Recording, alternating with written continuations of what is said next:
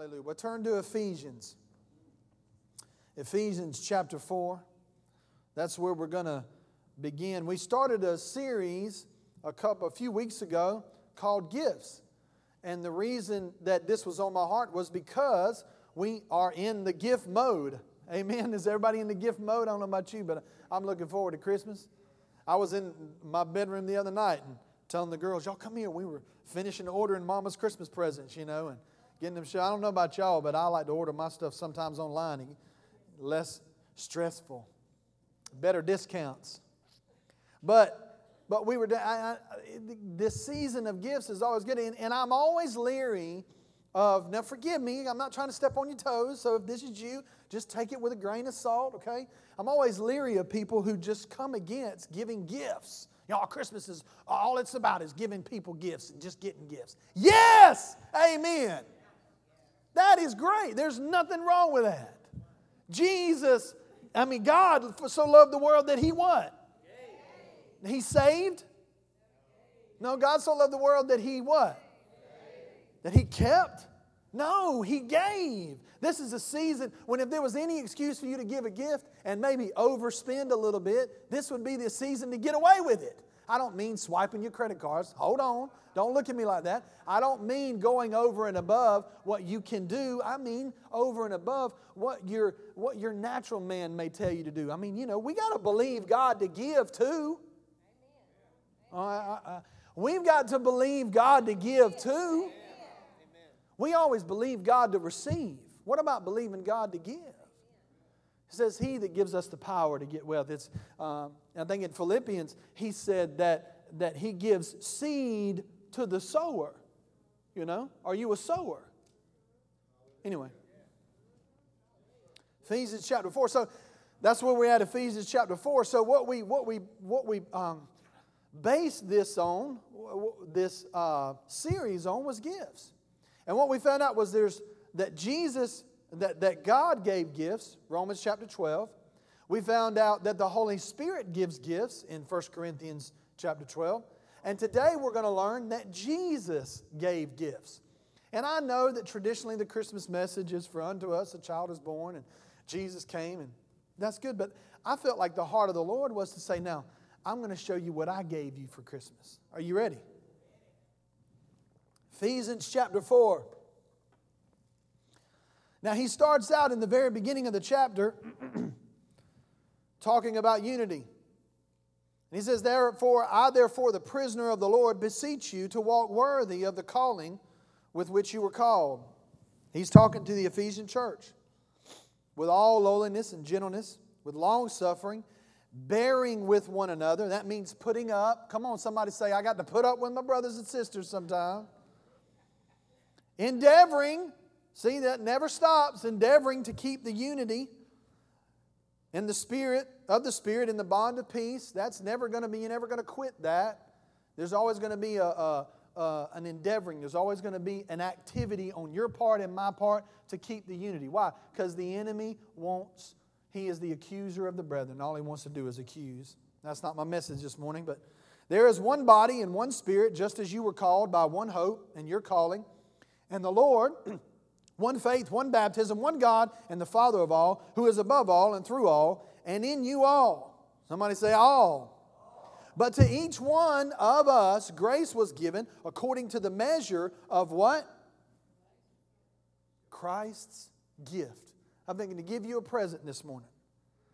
And I'm going to talk on the five fold ministry. I'm going to talk on the five ministry gifts that Jesus, the head of the church, mind you, gave the church. Everybody say, He gave these gifts for me and for us. It says, Therefore, He says, when He ascended on high, He led captivity captive and gave gifts to men. Now, I want you to remember that, ascended. I'll come back to that. Now, this, He ascended, what does it mean? But that He also first descended into the lower parts of the earth. He who descended is also the one who ascended far above all the heavens, that he might fill all things. And he himself, somebody say himself, not my church, not an organization, not the internet, not my grandma, not my grandpa, not my pastor. He himself gave some to be apostles, some prophets, some evangelists, some pastors and teachers for the equipping of the saints, for the work of the ministry, for the edifying of the body of Christ, until we all come to the unity of the faith and of the knowledge of the Son of God, to a perfect man, to the measure and of the stature of the fullness of Christ. That we should no longer be carried away, that we should no longer be children tossed to and fro and carried about by every wind of men, by every wind of doctrine, by the trickery of men, and the cunning craftiness of deceitful plotting. But, everybody say this together. Next verse, you ready? We there yet? But, ready? Speaking the truth in love may what? Grow up into all things, which is the head, even Christ. The, the, the fivefold ministry, Jesus gave us basically five gifts. He gave us, the church, five gifts. And in each one of those gifts, you're going to find out that there's a touch of Jesus in each one of them. And He gave us these gifts for our equipping, which means the perfecting, which means that He saw that in order for us to accomplish everything that we have got to do individually and corporately, He gave us gifts that would properly be able to equip us and help us move along the path of total world domination. He said, My kingdom, thy kingdom come, thy will be done on earth as it is in heaven. That is His will. His will is for us to be about kingdom business. And in order to do that, He's given us these, these gifts that are wonderful. Now, I'm going to talk about all five of them, but I'm going to spend the majority of my time talking about the, the two ones that are really greatly misunderstood and really underutilized the apostle, come on, somebody, and the prophet. Because most traditional churches are engaged, and even Pentecostal churches, even, even charismatic churches, a lot of them are engaged in those three. They're engaged in the uh, pastor, they're engaged in the evangelistic, the pastoral, and the teacher. See, if, if, let me put it to you this way think of your hand, and the index finger is the one that points. That's the prophet. See, the prophet always points to something, points to a direction, points to a word. The middle finger is the longest of the fingers because it reaches out to the world, it reaches out to people. It has a message to proclaim and it reaches out to the world. The ring finger is the one that, the, that is married to the church, the pastor. He's married to the church, loves the church, gives his life for the church. Jesus said himself that he, he said, Peter, if you love me, feed my sheep. Jesus had a compassion. He was married to the church. He gave his life for the church. He compared the bride of a groom to the church and Jesus. That's how much he loves us. He married us. And then the, end, the, the pinky finger is the littlest one of all because it's the one that gets in our ears and cleans all that mess out and gives us that we hear the word in clarity. And the thumb is the apostolic, the apostle. He's the one that, that touches all the other gifts. See, your thumb, you, life would be kind of difficult without your, without your thumb. Life would be difficult without any of these fingers. They're all so valuable. And this is what happens. See, as a church, as the church in America, when you leave out the apostle and the prophet, you're trying to do everything that you normally do with three fingers. And you can't. It was never his intent. And so when Jesus ascended, he gave gifts to men. When, like Cornell said in Philippians, when Jesus obeyed and became so obedient, laid down his deity and became obedient to the death of the cross, he was rewarded with the highest honor, and he is now seated right back in the right hand of God. And when he was taken up, when he was going to his place of authority and receiving that authority back, what he do? He said, I'm going to give you some gifts and I'm going to give you that. So, what you'll see is that all five gifts not only have a touch of Jesus, but they come with their own individual, distinct level of Jesus' authority. There's an authority that comes along with these gifts. The world, religion, Satan will try to get you to discredit these gifts because they're not that big a deal. Oh no, it is a huge deal. Let me tell you how huge of a deal it is. It is so huge that there is a new movement that some have been coined by certain religious leaders in our, in our, in our circles called the uh, Apostolic Reformation Movement. It's an it's a apostolic reformation. what the word reformation means, just a change, it means a shift. There is an apostolic shift that has taken place in the church. And most churches, a lot of churches, are beginning to be drawn to this fivefold ministry gift, where you're governed, the governance of your church, the governance of the people are given by those five gifts, and you allow the Holy Spirit to minister through those five gifts. We function that way in this church. And this is such a huge movement that it has even gotten in the political scene. And you saw it eight years ago, but it wasn't like it is now. The, the, the New York Times printed an article, I mean, not the New York, but then NPR, National Public Radio, printed an article where some of the New York Times and some of these other major circulars in the world are coming against, and they're trying to label some of the candidates, and they're labeling this movement as a cult. It's not a cult.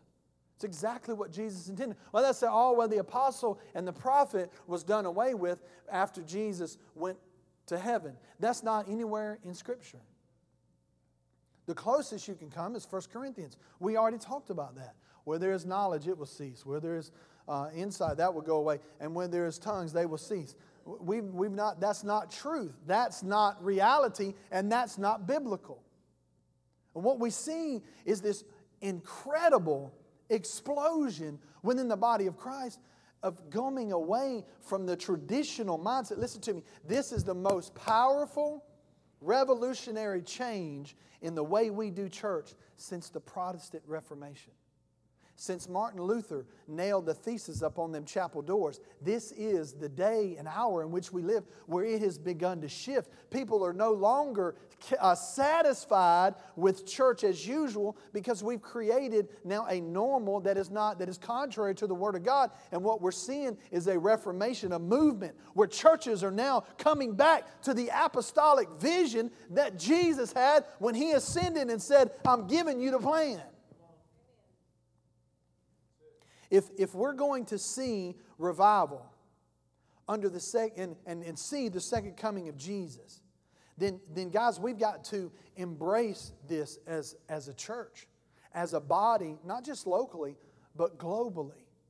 And what's funny is the largest segment, listen to me, the largest segment of growing churches, religions, next to, in, in lieu of the Roman Catholic Church, is the apostolic reformation. There are more people being born again than there are being born. Come on now. There are more people being born. It is the fastest growing, it is faster than Islam. Somebody said, well, you know, it's a bad time to be a Christian. Glory to God. No, it ain't. It's the best time. We've got momentum. We're gaining ground. Why? Because you can't, you can't sell counterfeit when the real thing is right in front of you. I saw a, uh, a Shelby Cobra the other day.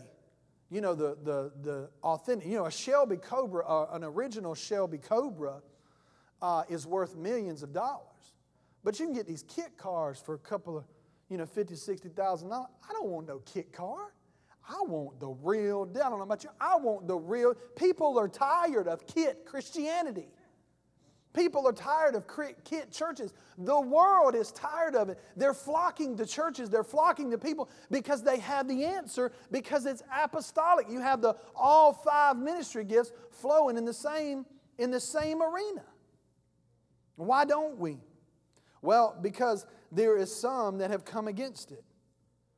And in the old days, they came against it, especially Pentecostals and, and some charismatics came against when tongues and the gifts were in operation 20, 30 years ago. They came against some denominationalism with strong judgment. And now what you're seeing is a reverse. There's a lot of charismatic Pentecostal churches that are steering clear of the apostolic and the prophetic.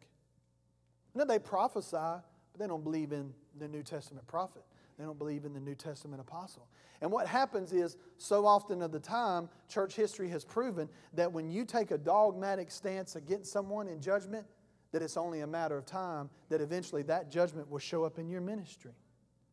That's what Jesus said by this all men will know that you have love one for another. This doesn't this doesn't mean that what we're doing and what somebody else doing is the latest and greatest and it's better than everybody else. That's not what we're talking. He's trying to get his body together. Every time I read the word, I read two, there's two things that I keep hearing over and over again.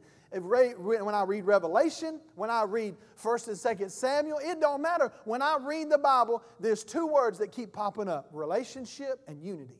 Relationship and unity. Relationship and unity. We're a family. We're supposed to walk in unity. My girls were fighting yesterday like cats and dogs. I had to threaten them with an inch of their life. I said, Bless God, you ain't gonna fight no more. I'm gonna spank them. I'm gonna spank you till you just can't do it no more. I mean, I got so irritated. And the Lord said to me, the Holy Spirit, very sensitive, just said to me, He said, They're sisters. They're gonna fight. They're gonna have arguments. They're gonna have friction. And I thought, bless God, not in this house, they're not. And somebody said, Well, did you fight like that? You, no, I didn't fight like that because I was five years older than my brother. He did what I told him to do. There was no fighting, you know?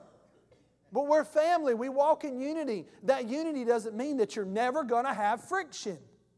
It doesn't mean that. And that's why he gave us the five gifts. Hallelujah. Now,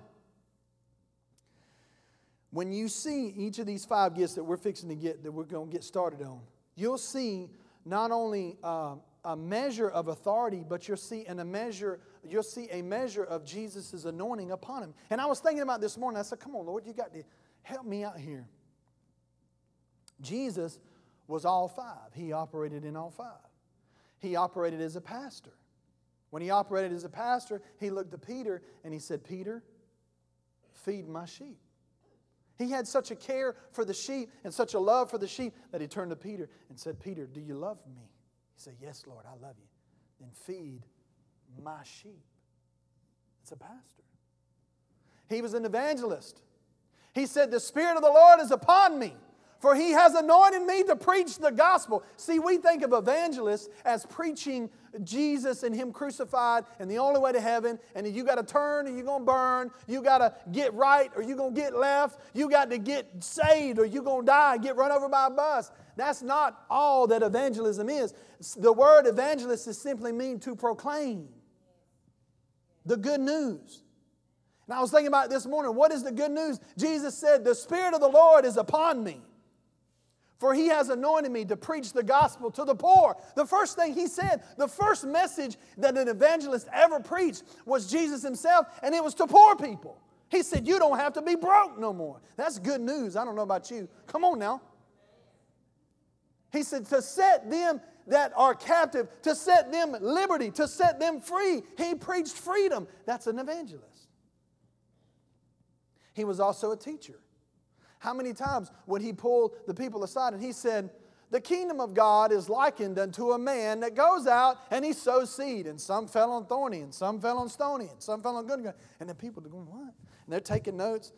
And you could tell that he was teaching because at the end of the message, the disciples go, Look, look okay, hang on just a second. Because he said, Let him who have ears to hear, let him follow. And so the teacher would walk away and they'd go, Lord, we don't, what are you talking about?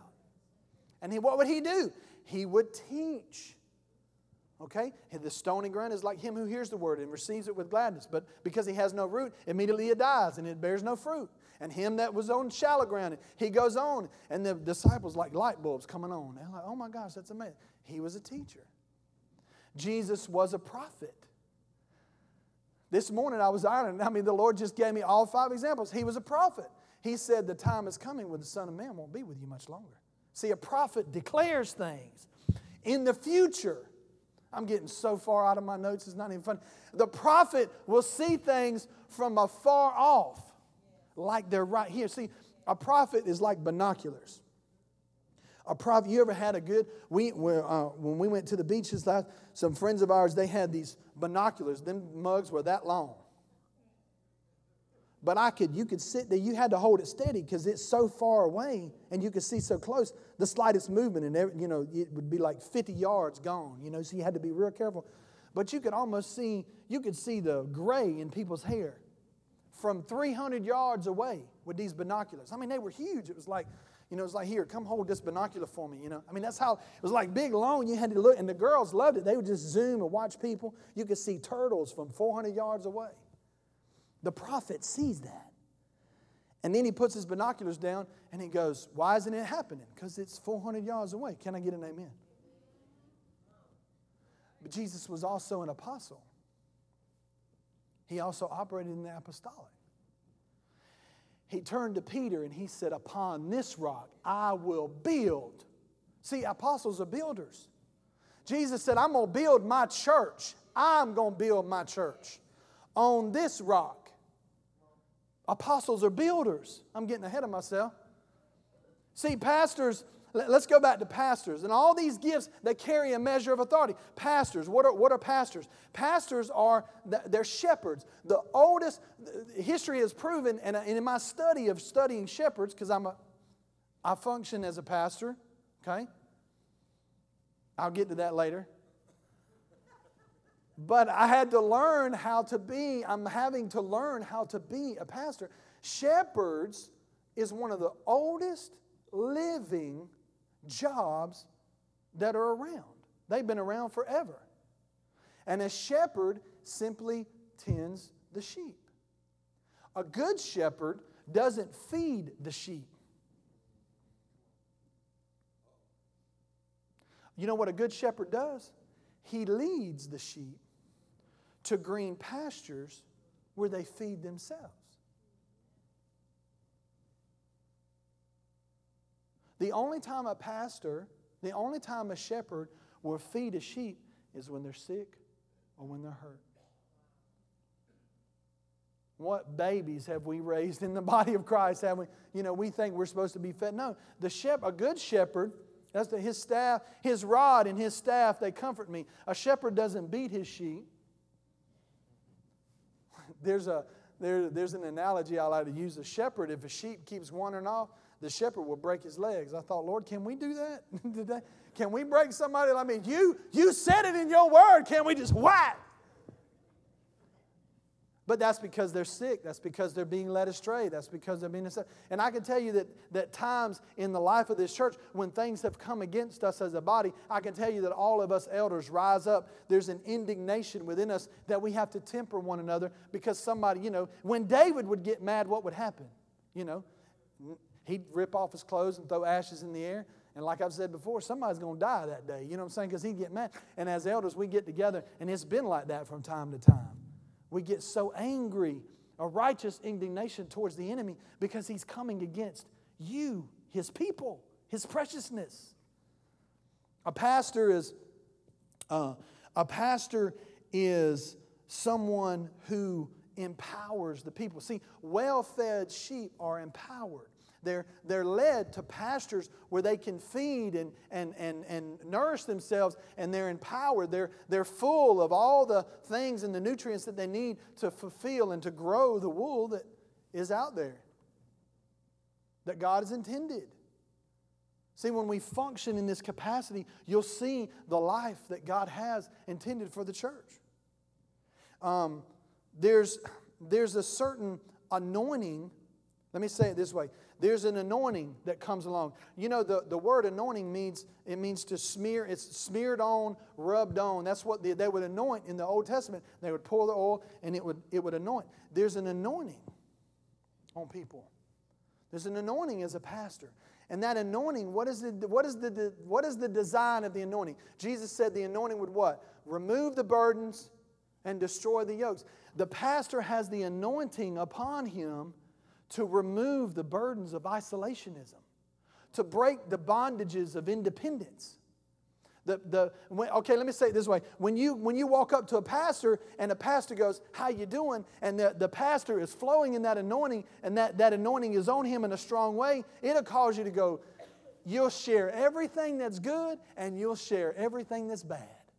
You'll be like, my, I mean, I'm happy and excited because I just got a raise, but my car broke, my wife's mad at me, my kids. I mean, the pastor just, it's like, okay, all right, slow down, let's come over here and let's sit down. You know, uh, there's, there's an anointing that comes, you just want to share your heart. Some of the greatest pastors in my life, they'll call and say, how you doing? And I'll go, man, that's a loaded question. You sure you want to know? Because you just, I mean, you're just, you just want to. Whereas the teacher's anointing, if the teacher, you know someone's the teacher comes up and says, How you doing? You go, fine. You don't say what you say. You say fine. Why? Because you don't want to be taught anything. You don't want somebody to sit down and show you the three reasons why you're feeling the way. You don't want that. You want a pastor to come love on you. Heaven forbid the prophet walk in and go, How you doing? You go, Why? You know what I'm saying? When you're in that mode, you sense the anointing. I know you're looking, you're looking at me like you know what I'm talking about. You know what I'm talking about. When you're going through something, you don't come over in this area. You don't come over in this area because you don't want Inez to go, mm, I was praying last night and the Lord said. You don't want Langston said, Thus saith the Lord of hosts. You don't want that because you're because it's the enemy trying to distract. But what is that gift for? What are these five gifts for? For the equipping of the saints. A pastor, you can see a tangible difference because there's, there's a shift in the gifts. Uh, there's, a shi- there's something that happens when, when the, the pastoral anointing comes on. I've seen it in my own life. I remember, I remember being in Bible college and saying, I won't ever pastor. I wanted to travel. I didn't understand apostolic. I'm going to get to that one later. I didn't understand apostolic ministry. I just thought apostle was the apostle Paul. I thought you moved around all over the place and started churches, and then you went and started another one. Then you went, that's not what an apostle is. That's a part of it, but I'll, I'll get to that in a minute. But I remember, as a, I remember as, a, as a Bible student, I remember saying, I don't want to be a pastor. I'm not going to be a pastor. I'm going to be an evangelist. I'm going to travel around and preach the gospel. I graduated with an evangelistic degree.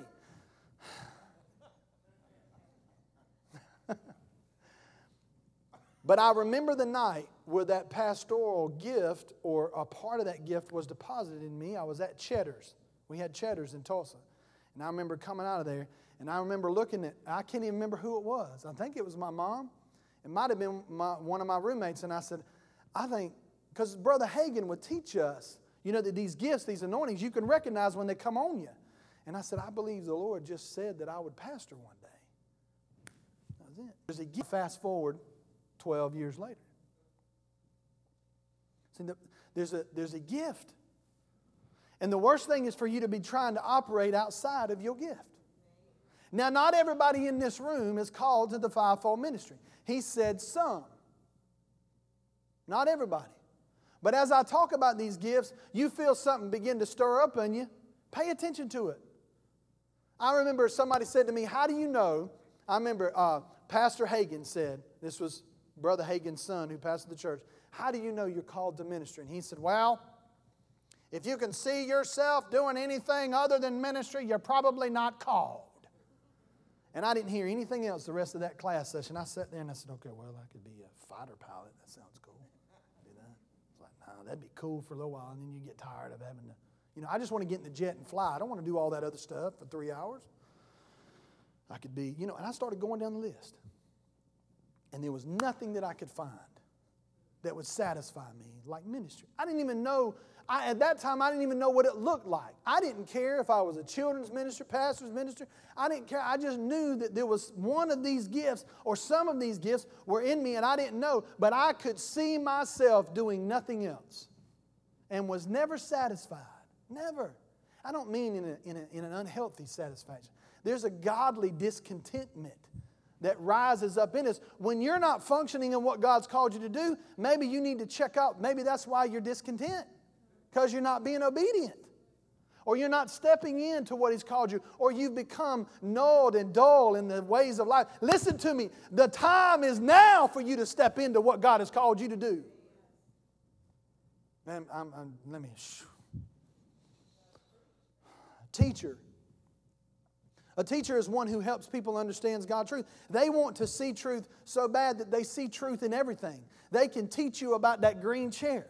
There's a level of that that I, that I have operated in. I could teach you about this green chair and I could show you and teach you how to put that chair together. I mean, there's just, the teacher just, you just see things. How do you know a teacher? How do you know someone's got a teaching gift? Because they're always making notes. They're always got something written down. They've always got a three part, four part, six part plan to get to something. They're very analytical. I've got a lot of that, but I've waned a lot from that. I'm you know, we moved my office from that room, turned it into the nursery, to this other office, which is a little smaller. Well, I got my big, I got a huge chalkboard that I got from someone who gave it to me that came from an old schoolhouse. I love the chalkboard. Ask anybody that's been in my office at any given time, that chalkboard is slam full of stuff. Why? Because I'm because it's a teach. You just want to write things out and write it down. That's a teacher. A teacher can expound on the Word of God in such ways that it makes you want to take notes. How do you know someone's operating in the teaching gift? Because you, you're looking for a pen, because the, the revelation that's coming out of the teaching gift, you want that revelation. You've never seen it before. A teacher will expose and enlighten truth to us. That's the teaching gift. What about the evangelist? The evangelist is to cause people to make decisions. They want to stir you to action. The evangelists, they're not trying to, they're not trying to get you involved in the community. They're not really concerned about that. They want to get you involved right now, today. You need to make a decision today. You need to move into your destiny today. And an evangelist has the ability to stir up things in you that you didn't even know was there. An evangelist is, uh, is not trying to get you involved in things, they're wanting you to respond to the message. See, the evangelist has a message, it's good news. The good news of Jesus. The good news of Jesus is just not, you know, if you get Jesus and you make him Lord of your life, you'll go to heaven. No, the evangelist is good news. You don't have to be broke no more. First message I preached when I graduated was at Thaddeus' church, and it was out of Proverbs 3. He said, if you bind mercy and truth around your neck, you will find favor in the sight of God and man. And the evangelist will tell you that favor will follow you. You don't have to make it happen. God loves you so much where doors were just going to automatically open because of the favor on your life. Not because of what you've done or because of what you haven't done, but because of what He has done for you, in you, and through you, and them doors will open. You see what I'm talking about? There's a level of, of stirring, there's a level of excitement that the evangelist carries. You have a destiny.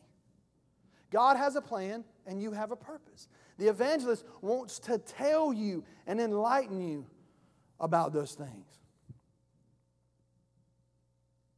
It's not just, it's not just about getting people.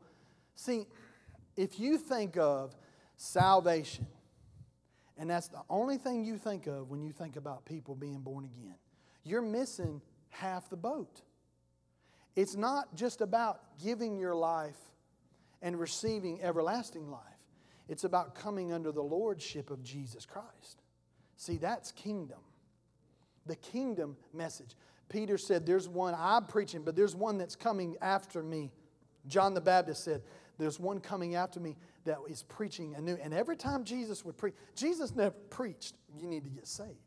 He said, Repent, for the kingdom of God is at hand.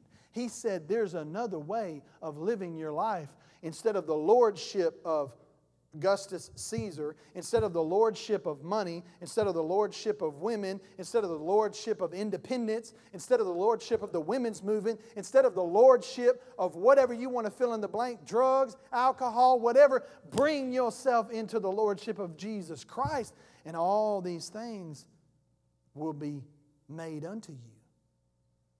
See, that's what the evangelist, that's what the message is. It's not just get saved, it's why don't you come and, and live your life in alignment with the Lordship of Jesus Christ? Come on, somebody. And now watch the blessings come in your life as a result. Now, those are the three that we're familiar with. Those are the three that have been talked about for generations and operating in. Now I want you to turn to Ephesians chapter 2. And I'm going to talk about the prophet and the apostle. Hallelujah, Lord, you're going to have to help me on this one. Are y'all believing with me? There's things in me that I want to get out, that I need to get out, but I need you to believe with me because I got far too many notes and not enough time. Ephesians chapter 2, verse 19. It says, Now therefore you are no longer strangers and foreigners, but fellow citizens with the saints and members of the household of God, having been built on the foundation of the apostles and prophets, Jesus Christ Himself being the chief cornerstone. These are the two that are considered foundational. Now let me ask you something. If you was going to get in somebody's grits and you going to mess them up, if you're going to ruin somebody's house, if you're going to tear somebody's structure down, if you're going to try to demolish a building, how are you going to demolish that building? What's the most efficient? What's the most inexpensive? What's the cheapest way to bring down a building? Take its legs out. Your daddy, uh, now some, all the women close their ears because I don't, I don't want mamas getting on to me. But when your daddy, if your daddy didn't teach I'll teach you now. When your daddy said, son, if you go up against somebody and they're bigger and taller than you are, you know how to get them, don't you? I said, no, sir. He said, take them in the knees. It don't matter, the bigger they are, the harder they fall. What do you do? You take their foundation out from underneath them. You ever tripped? Anybody ever tripped? It's like you don't even, you don't even know what just happened you tripped and you're like, oh my God, you know, you're trying to catch yourself. That's the foundation. So if the enemy is going to come against the church, what's he going to come after? He's going to come after the foundation. He's going to attack the apostolic anointing and the prophetic anointing. Because without the apostolic anointing and the prophetic anointing, the pastor, the teacher, and the evangelist don't know where to go and don't know what to build. Without the evangelist, the pastor, and the teacher, all the apostle and all the prophetic is going to do is point and tell you where we're going and what we're going to build, but they don't have anybody to help them build. You need all five. Are you listening to me? The apostle and the prophet work together. The apostle and the prophet. What two fingers do you use most often? These two. There's a, there's, a, there's a tension. A husband and a wife. I like to uh, equate it to this a husband and a wife. You got my three girls, and you got me, and you got April. There's a, there's a tension there.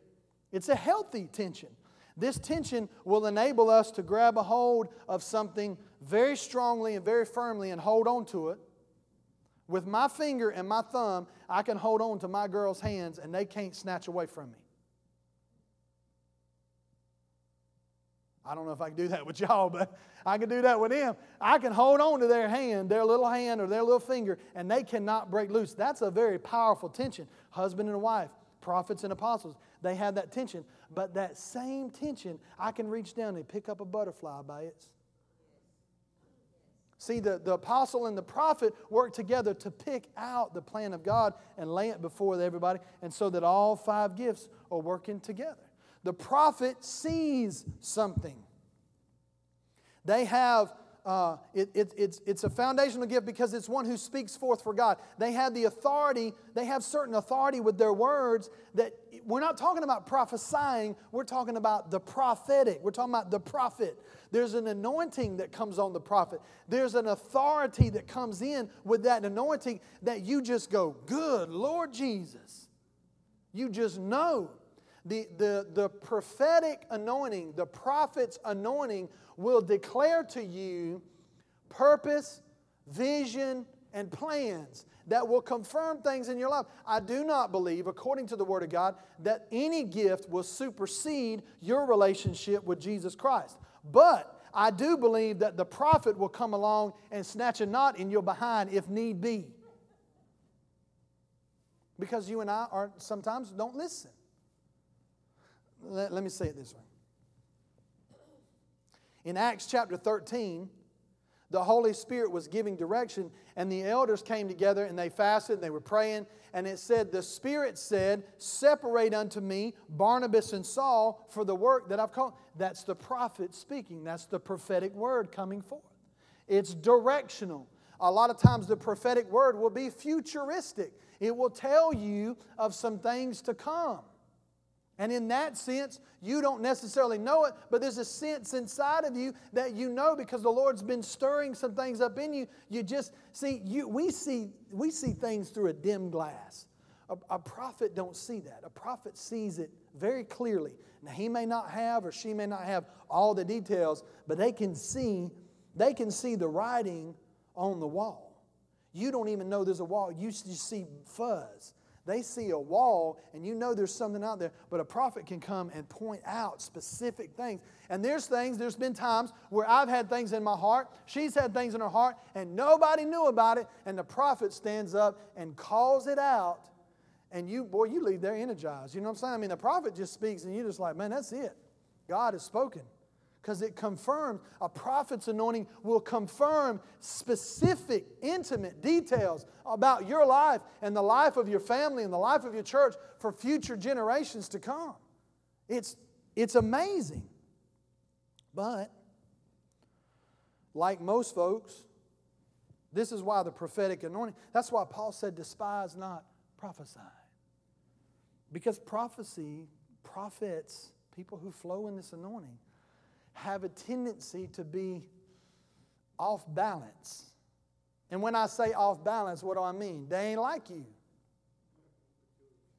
Peculiar. Strange.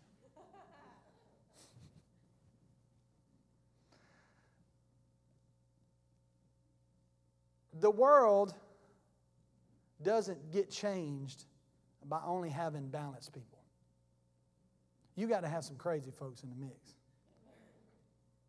It just, it just is what it is. Some of the greatest inventions, some of the greatest inventors, some of the greatest leaders of our time and generations past, present, and soon to be future have been some of the most charismatic, some of the most crazy, off balance in your mind people, but we need that. Listen, the world doesn't change by everybody being like you. The world doesn't change by everybody being like me. It changes by people functioning in their giftedness, coming together in unity. That's why they seem frustrated at times because they see things so far off and they come back to reality and they don't understand why it's not happening right now. I, I, can ident- I can identify with every one of these gifts in some form or fashion. I can identify with that because I know what I've seen. I know what I've heard. I know what the Lord's put in us. But there's, a, there's sometimes a frustration that comes along because you don't see it right now and you don't understand why. You're not supposed to understand why. And it seems that every prophet that I know, that I've been in contact with, that legitimately operate in the gift of the prophet have had to go through a time in their life of breaking, uh, shedding, because of the, oh, how can I say it? Because of the nature and the, the charismatic personality of a prophet. They have to go through sometimes in their life a period of shedding and breaking down, uh, a, a, a period of great walking through things in their life because God is tempering them because of the gift that He's placed in them.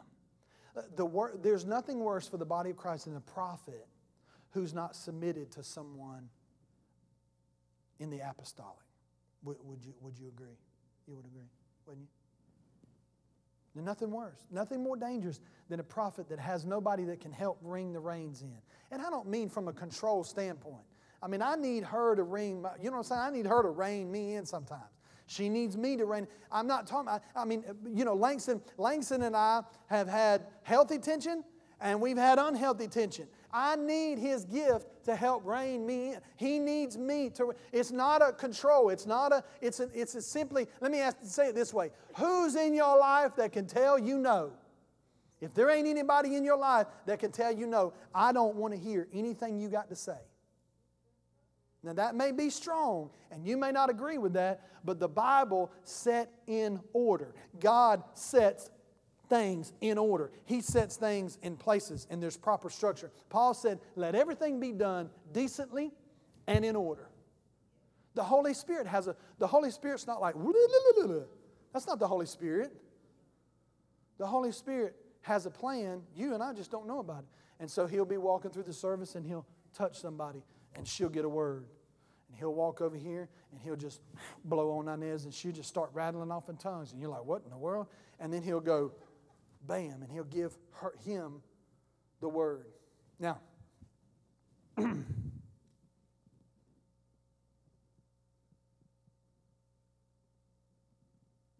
so as I was getting ready, this is what I felt like the Lord said for you. He said, I have taken you through a season of tempering and you've not understood what or why, and you've even looked for other ways out. But I have been in this, and even now you are receiving the answer that you've looked for. Arise and step out in the fullness of what I've called you to do. Both of you will operate in this through my spirit. Tongues and interpretation. And you have seen this in manifestation but I am now turning up the heat in a greater way because the church, not just us, the church needs it, says the Lord. Your frustration lies within because you've not seen the full plan. For I say that's because you're not supposed to. You are to cast the you are to help cast the vision. You are to help see the vision. The teachers and pastors and evangelists will help get us there. So the time is now for you to step out and move forward.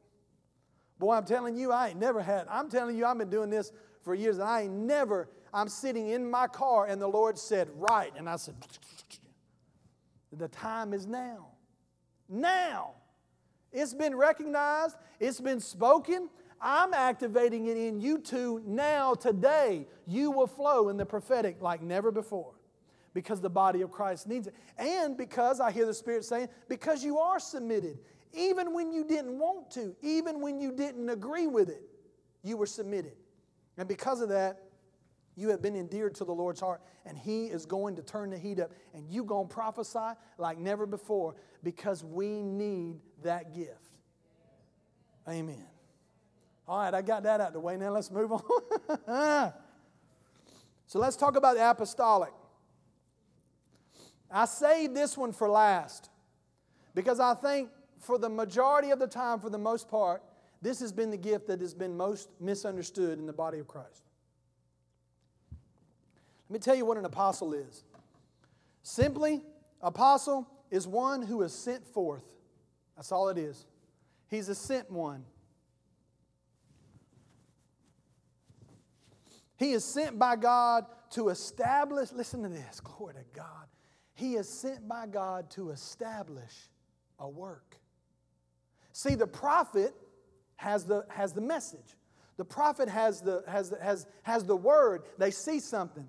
The apostle wants to build it and establish it. You see how those two work together?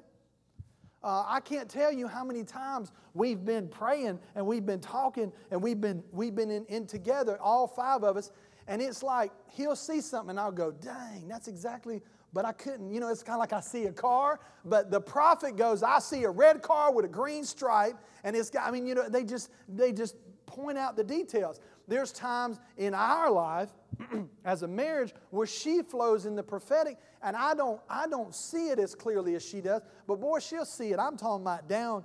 She knows, you know, she's a cook. She loves to cook. She sees things down to the exact measurement. I mean, I just see a cake. You know, you got to have some sugar, you got to have some flour and some eggs. She's like, no, no, no, honey, you ain't just got to have eggs. You got to have three eggs. And you got to have this much sugar. And you got to cook it for this long. I said, I ain't trying, okay, just put the cake. Let's get, we got to build, we got to, we got a banquet. We got to build something. Let's get it on.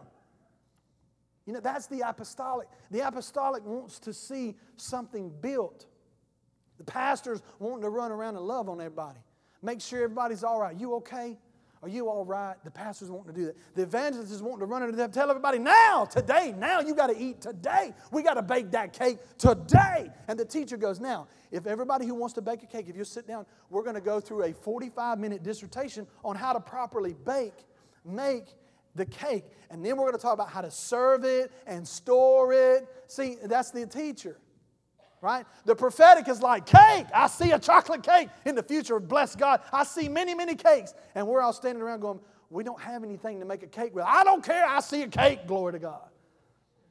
And the apostle goes, all right, let's get everybody together. How are we going to make this cake? Come on, I got the plan. I see the plan. All right, you, so what's the cake look like? It's got, okay, pastors, can you go get some chocolate icing? Evangelists, why don't you get some people around? Go get some other people. We need some help. Evangelists, go get us some help. And the pastor, pastor's running around making sure everybody, are you okay? You got everything you need? You got, you got your apron on? Do you need some more flour? I'll go get you some flour. See, that's the pastor. The teacher's walking around going, ah, you missed some right there. You got you got to put it all in.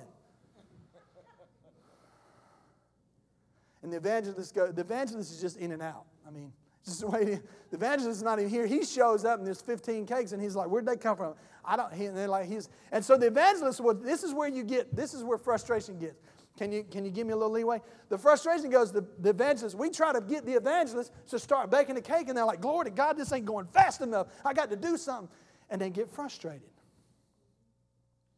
And then we got the pastors out there trying to get more people to come in and help, and they're frustrated. And we got the apostles back in a back room somewhere because they think they're supposed to, we think they're supposed to, and we, we don't even have apostles. Anybody know about an apostle? And then you got prophets. We're sticking prophets in the, in the room trying to bake a cake, and that's not what they're gifted for. And so now you got everybody frustrated, and we wonder why things aren't functioning the way they're supposed to be functioning. Then, and what I've seen in my life, what I've seen in ministry, is you get frustrated and then you blame it on God or you blame it on the ministry. Ministry has torn my family. Ministry. God, why'd you let this happen? And the whole time, you've been functioning in something other than your gift. I don't know. I've never, I've never labeled myself. I've never tried to label myself. When I came here and these men w- begin to talk to me, and God began to talk, and we begin to walk down this road, all I simply said, well, I, just, I don't know. If whatever you say that's how it is, that's fine. All I know is I see things and I think a certain way, and I think for the most part, I identify with all of these gifts because I see every little bit of it. I mean, I see, I see it. But the frustration that you and I have to be careful is that we're not trying to function in one specific area that we're not called to. The body of Christ, listen to me, God's heart is for you, okay, to be engaged in your giftedness. Maybe you're called to the ministry. What do you mean by called to the ministry? Just what I mean. If you got to explain it and think about it, you probably ain't called to the ministry. What do I mean? I mean, you, you go to sleep and you wake up and it's right there every day. I knew I was called. I knew I had to do something. Morris, you know what I'm talking about. You just know. You know you got it. you just know you're called to the ministry. I'm not talking about bivocational. I could have started businesses a long time ago. I could have stayed in the housing business because that's going up, bless God. Houses are being built all over the place. I could have, I could have done, but I would never have been satisfied and fulfilled like I am now, even in the mess and even in the turmoil sometimes that we go through. I know, God, if this ain't for me, if this ain't with you, you'll move somebody where you need to move them. But I know, I know I'm doing what God's called me to do. I can't explain it. I can't articulate the necessarily the way that I feel. I know that that doesn't supersede my responsibility as a father, as a husband, to take care and shepherd my family. But my family, we all know, we're all, see, all the Thomases at my house, we're all called to the ministry because it's a family. This woman serves you behind the scenes more than you will ever know. She don't just serve, I mean, she you understand? She, she that's talking about my helpmate. She helps me. The Lord looked down and said, the brother need help. So he gave me help. But this woman serves you in ways that you don't even know. That she don't get recognized for, she don't get accolades for. She had no idea I was going to say any of that this morning. I'm just letting you know that she served you because we all, all my girls, they serve, they love you. But they don't just love you to love you, they love you because there's an anointing on our family. There's an anointing on your family. There's an anointing on your family. You want to know somebody who's got a shepherd's heart? These two men right here have the shepherd's heart. I mean, bless God, they, something happened. They want to take care of somebody. You know what I'm saying? I mean, they open, they, they love you.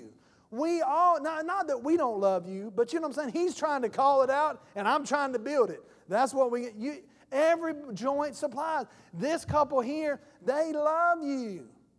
They're not even here because they're dealing with things with their family and he's tra- they're traveling all over the world and, and missions trips and everything. But they love you. They carry the weight of the love and the shepherding for you. That's the fivefold ministry in operation.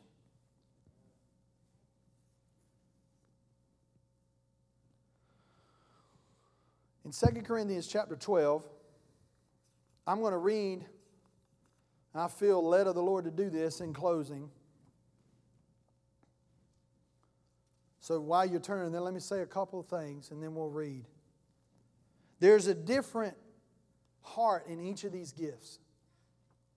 And what you and I have to understand is that each heart is different. It processes information differently, it assimilates information differently, and it also responds to information differently. That's where the understanding comes into play. We all have to understand one another. There's going to be certain things that I understand and I respond to information differently than Morris does. I can't get mad at Morris because he didn't respond the way that I think he should have, and he can't get mad at me because I didn't respond the way I think. And, and the, the one, I'll be honest with you, the one that takes the blunt of the blow a, a lot of times with visionary stuff is the prophet and the apostle because they see things that people don't see. They don't know, you don't, you don't understand. I've seen where this church, where we as a church are going as if it was right outside them doors. Now, Langston sees it as it right there in front of the chair. So there's a frustration. See, that's what I'm trying to say. There's a frustration that we, that we share, but there's a frustration that comes on a man that's in the prophet's office that we don't understand. Forgive us for not understanding that. Forgive me for not understanding where you're coming, how you can't, you can't see it. How do you not see? We got people that, I mean, you know, people are dying. They need us. They need you. And I have to understand that you may not see it that way, and I have to have compassion. See, Jesus ain't in a hurry. The Holy Spirit is not like, oh, Lord Jesus, we got to hurry up. The Holy Spirit, they know exactly what they're doing. And I'm telling you, the longer I do this, the more I'm trying, I'm really entering into a stage and endeavor to stay there of rest. God's got this. Who did He say would build the church? 1 Corinthians chapter 11. Did I say 1 Corinthians or 2 Corinthians? 2 Corinthians. I'm just testing you. So I'm just testing you. Make sure. All right, I'm going to start in chapter 11 because I want you to see the shepherd, uh, I want you to see the apostolic heart. And this is the best way. I'm not going to read all of it, but I'm going to read glimpses of it. And guess what? I'm going to read it from the New Living Translation. I hope you will put up with me a little more of my foolishness. Bear with me, for I am jealous for you with the jealousy of God Himself. I promised you a pure, as pure uh, bride to one husband, Christ. But I fear that somehow your pure and undivided devotion to Christ will be corrupted, just as Eve was deceived by the cunning ways of the serpent. You happily put up with whatever anyone tells you, even if they preach a different Jesus than the one we preach, or a different kind of spirit than the one you received, or a different kind of gospel than the one you believe. See, Paul, the, the, the, the daddy of apostles next to Jesus, he was the one, he had such a love for the church. He had such a love for the people. Uh, it, it, went beyond pastoral because he had, he was building something. And he said, I'm building something in this church, and I see you following this foolishness. But I don't consider myself inferior in any way to these super apostles who teach such things. I must, I may be unskilled as a speaker, but I'm not lacking in knowledge. We have made this clear to you in every possible way. Was I wrong when I humbled myself and honored you by preaching God's good news to you without expecting anything in return? I robbed other churches by accepting their contributions so I could serve you at no cost. And when I was with you and you didn't even have enough to live on, I did not become a financial burden to anyone. For the burden, for the, for the brothers who came from Macedonia brought me all that I needed. I have never burdened you and never will I. Verse 12, he says, But I will continue doing what I've always done. He said in verse 11, Why? Because I don't love you? God knows that I do. He said, You questioning how much I love you? Are you crazy? God knows I love you, but He says, But I will continue doing what I've always done. This will undercut those who are looking for an opportunity to boast that their work is just like ours. Paul, there's perseverance in the apostolic. There's perseverance in the fivefold ministry where they stick to it and they say it doesn't matter because there are many people. Paul said, I have many teachers, but I don't have many fathers. These people are false apostles. They are deceitful workers who disguise themselves as apostles of Christ. But I am not surprised. Even Satan disguises himself as an angel of light. So it's no wonder that his servants also disguise themselves as servants of righteousness. In the end, they will get the punishment their wicked deeds deserve. Again, I say, don't think that I'm a fool and talk like these, but even if I do, listen to me as you would a foolish person. He says, Listen to me. They're foolish. You're going to listen to them? Well, just act like I'm foolish because you're fixing to listen to me. And this is what he said. After all, you think you are so wise, but you enjoy putting up with fools. You put up with me a little longer. Then he says, Whatever, but whatever they dare to boast, I'm talking like a fool again. I dare to boast about it too. Here he goes. You ready? Are they Hebrews? So am I. Are they Israelites? So am I. Are they descendants of Abraham? So am I. Are they servants of Christ? I know I sound like a madman, but I have served him far more. I have worked harder, put in more prison hours, but been whipped many times without number and faced death again and again. Five times with Jewish leaders gave me 39 lashes. Three times I was beaten with rods. Once I was stoned. Three times I was shipwrecked. Once I spent a whole night and day adrift at sea. I have traveled on many long journeys, faced many dangers in rivers and, and, from robbers. I have faced danger from my own people, the Jews, as well as from Gentiles. I have faced danger in the cities, in the deserts, and on the seas. I have faced danger from men who claim to be believers but are not. I have worked hard and long, and during many sleepless nights, I have been hungry and thirsty. And he said, If I must boast, I would rather boast about the things that, I, that show how weak I am. God the Father, our Lord Jesus, who is worthy of eternal praise, knows I am not lying. And this is verse 12. So, having said all that, he's defending himself. This is what he says. He goes on to talk about the thorn in the flesh. Now, I'm not going to get into that. But the thorn in the flesh was a messenger of Satan sent to buffet Paul. It was not God trying to keep Paul humble. The man just got done telling you how humble he was. Why would he need reinforcement? He's there.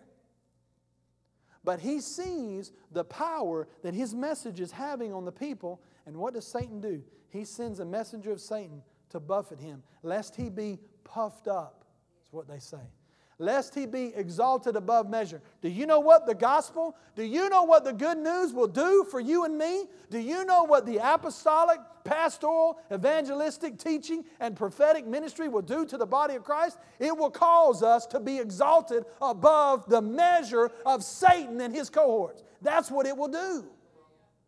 And that message is about dominion. And Satan don't want you to have dominion. And so he sent a messenger, messenger of Satan to buffet Paul. And Paul, people saying, well, Paul saying, but I asked the Lord three times to take it from me, and he wouldn't. That's not what it says. I was 15, I was 16 years old. I remember that. I remember being in the youth group. I remember hearing that. And I remember have heard that all my life. I asked the Lord to take it three times, and he said no. He said, He said that my grace is sufficient.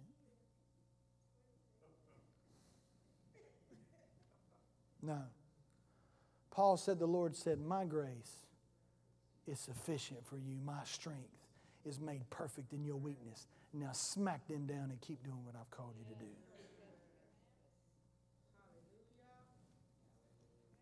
So, what's he say?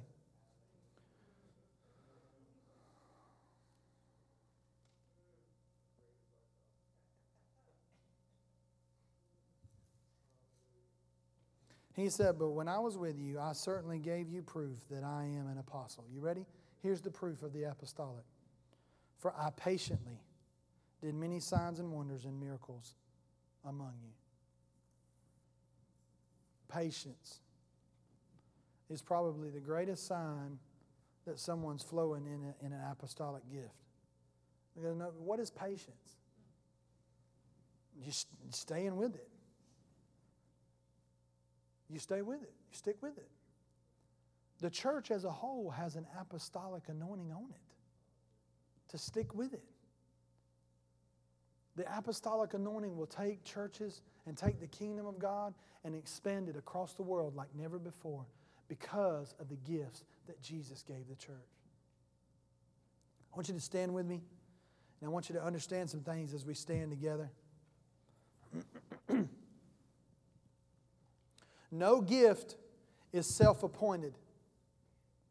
First of all, they are gifted by God for that ministry. And secondly, the gift and its fruits are recognized by peers and they are set in or commissioned to that office by other respected and qualified leaders. I don't have a business card in the back of my pocket. I have a business card in the back of my pocket that says I'm the pastor of New Covenant Church because I am the pastor of New Covenant Church. I was set in, I was prayed over, and I used that card as a way to reach people or give them some information.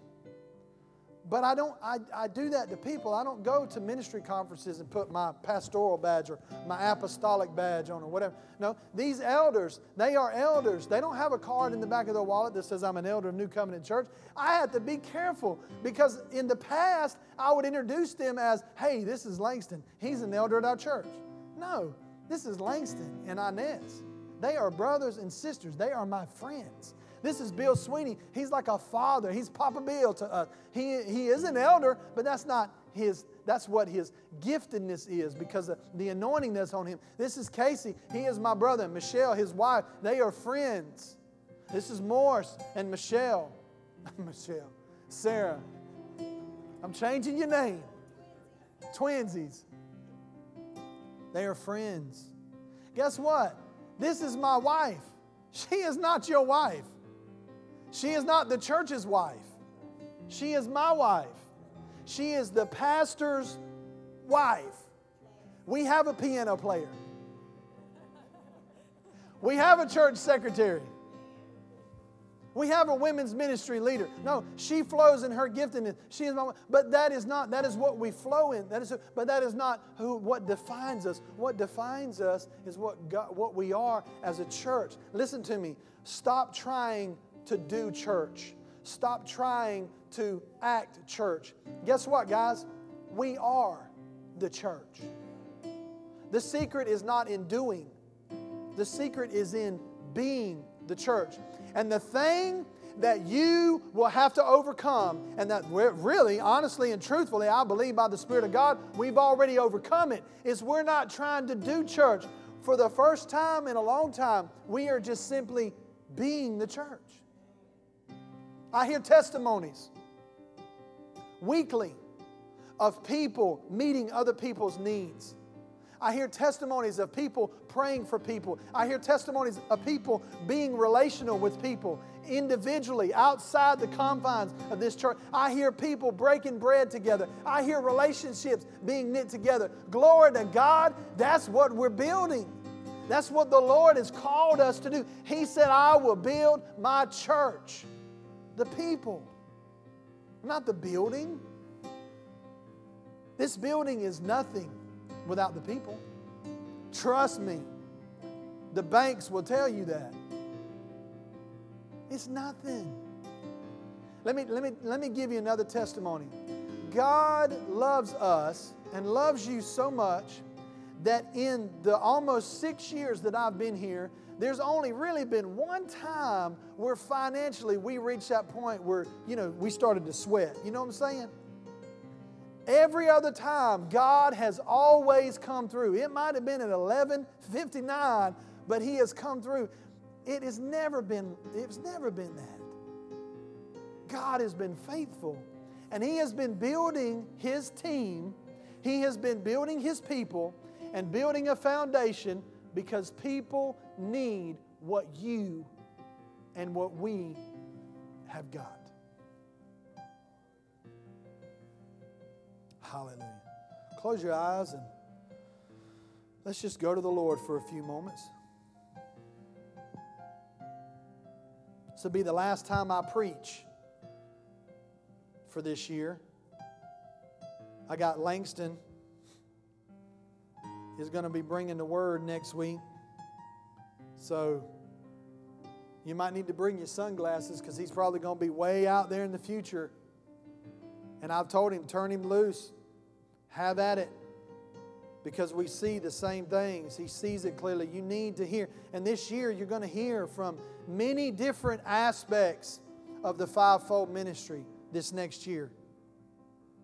We're I'm praying and planning, but I'm preparing and doing things for this year where I'm going to be bringing even greater gifts into this body to begin to impart things into us like never before because we're, we're going somewhere. We're not waiting on God, we're not waiting on a word, we're going somewhere. I want you to embrace the fivefold ministry because they are anointed that fivefold ministry is anointed to break the bondages, to break the yokes, to set the people free. That's what it is. The fivefold ministry is set in place to equip us, to equip you. I say that as your pastor, and I say that from an apostolic standpoint. He's desiring to equip us, to take us to the next level. But that level requires you. Every person in this body I don't care whether you're a visitor or whether you've been coming here for 20 years. Your gift, your supply is needed. I'm telling you, I can't do it. We can't do it without you.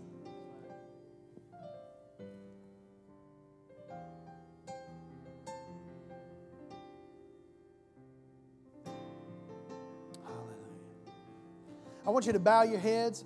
And I want you to listen to my voice. I don't want you to move it around. I don't, I'm going to ask you not to leave. I'm going to ask you to just wait because I believe, I saw, I know that the Lord's wanting to do some things, and I believe that He's working in our hearts. And I'm telling you, that traditional religiousness will try to take this away from you. Traditionalism will try to steal the Word of God out of your heart. And He will tell you that all you need to do is just come to church. No, you don't need to come to church. You need to be the church. Your gift your supply, your giftedness, the character, the personality that God has created you. If there's any people, if there's any leadership that understand the dynamics and the quirkiness and the, the off balanceness sometimes that different personalities have, we have that understanding. And if there's any place where you've wanted to get engaged, if there's any place where you've wanted to get involved, now's the time. Today is the day. I mean, I declare it by the Spirit of the Lord. I'm saying, lock the doors and shut them. Ain't nobody leaving here today till you say, Lord, I'm coming to you. I'm reckoning with you. I'm dealing with you today, Lord.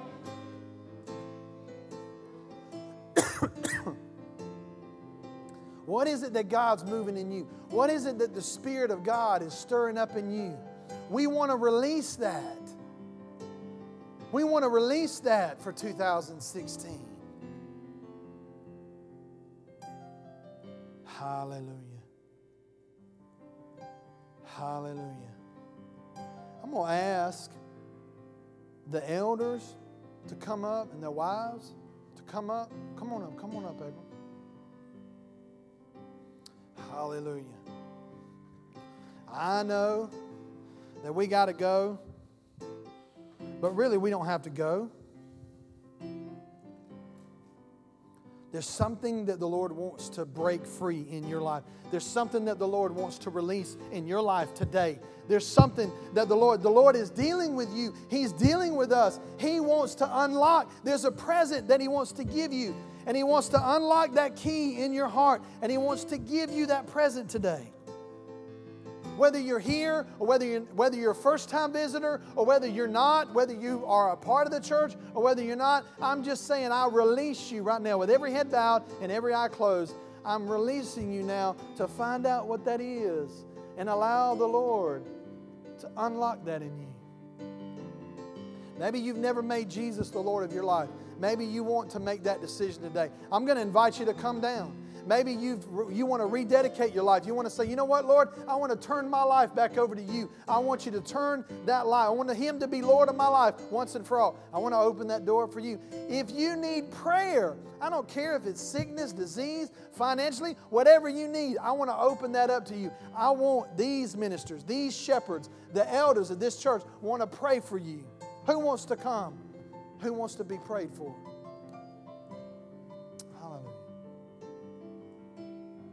Thank you, Lord. Hallelujah. Thank you, Lord. Thank you, Lord. Glory, glory, glory, glory. Thank you, Lord. Hallelujah. Thank you, Lord.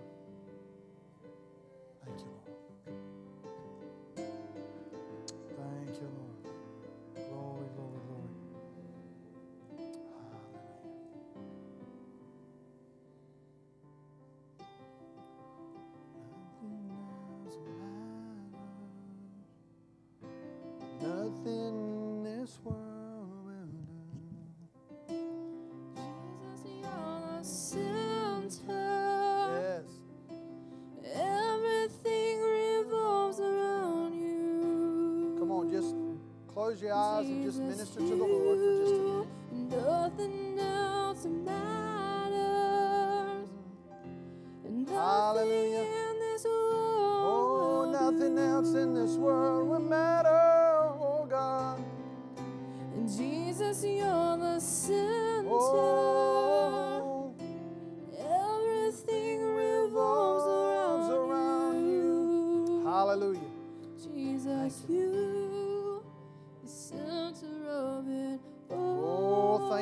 Lord. Come on, guys. Just lift your hands. Just worship the Lord for a moment. The center of it.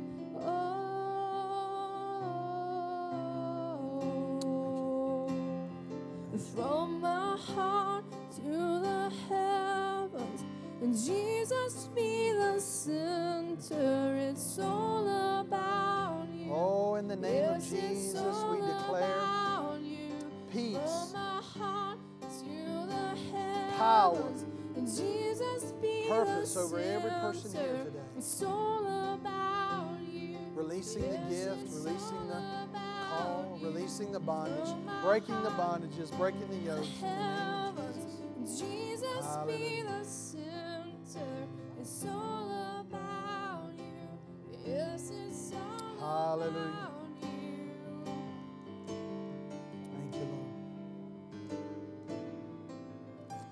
Thank you, Lord. While these are being ministered to, I just want you to lift your hands one more time as we dismiss. I just want to pray over you and bless you. Father, in the name of Jesus, I thank you for these that come and have come and those that may not have come. Father, I just declare over everyone the Prince of Peace in this season as we come to Christmas Day. Lord, I pray for gifts, I pray for revelation. I pray for insight. I pray for the gifts being unwrapped in the natural, that they'll be unwrapped in the spiritual. That folks will begin to see and understand that they've been free and allowed to do what you've called them to do. I declare that in the name of Jesus. I declare you blessed. I declare you highly favored. And I speak peace and protection over you as a body in the name of Jesus.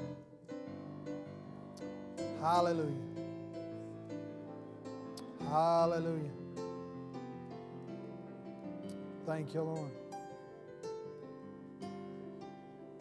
Thank you, Lord.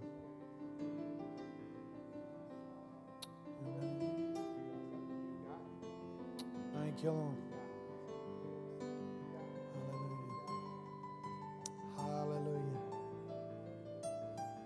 Thank you, Lord. Well, go and be blessed.